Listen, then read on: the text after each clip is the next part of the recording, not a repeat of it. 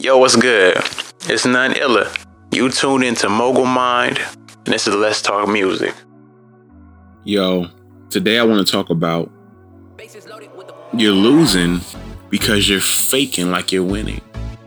As an artist, man, it's hard enough to get people to see what you're going for as far as your music.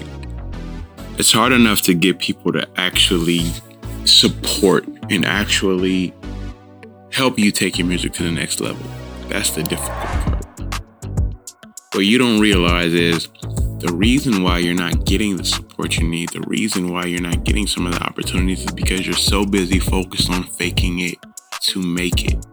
Um, those who fake their streams, those who fake like they are becoming a celebrity or working with every artist and, and celebrity they come across, you make it difficult because the people who don't know what's going on think you're making think you're successful the people who are supposed to be your fans. So there's not an over effort to really put time into helping you. Those in the industry who do know know you're faking it. They know why even try. They know you're somebody running a gimmick and it's not worth their efforts. Um it's a difficult middle point because you spend time doing what you're not supposed to do and in all reality, you have to get to that point to where you know, all right, I need to figure out the best way for me to become a good artist, me to become somebody who puts out great content. And you're not. You're so focused on like, let me get the jewelry, let me get the chains, let me make it look like, hey, I got it going on.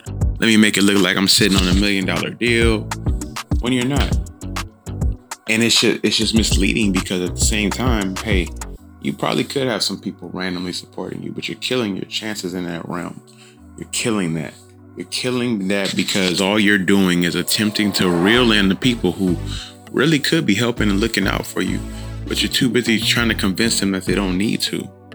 The most revealing thing is that the most revealing thing is that yeah, a lot of people in the industry use smoke and mirrors the labels pay for them to do that. They already have the access, they already have the tools for them to be great.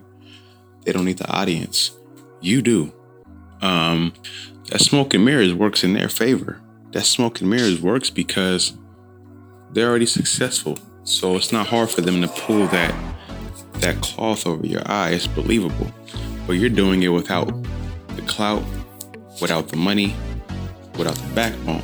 So it's causing you to be completely alienated from success. Your journey should be with you actually making moves and humbling yourself.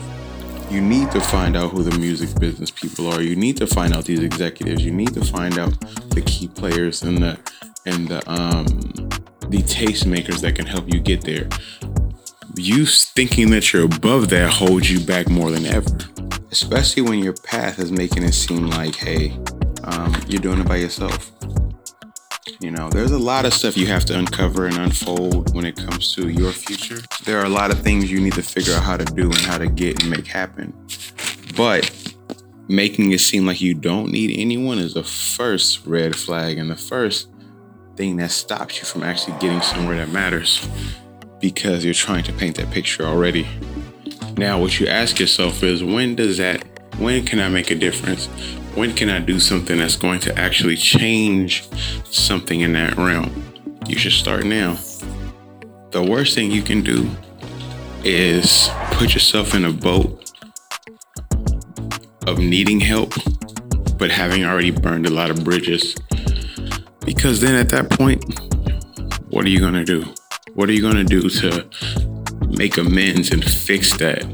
Because if you put yourself back in a platform to where you have to be humble and have to humiliate. You have to humiliate yourself.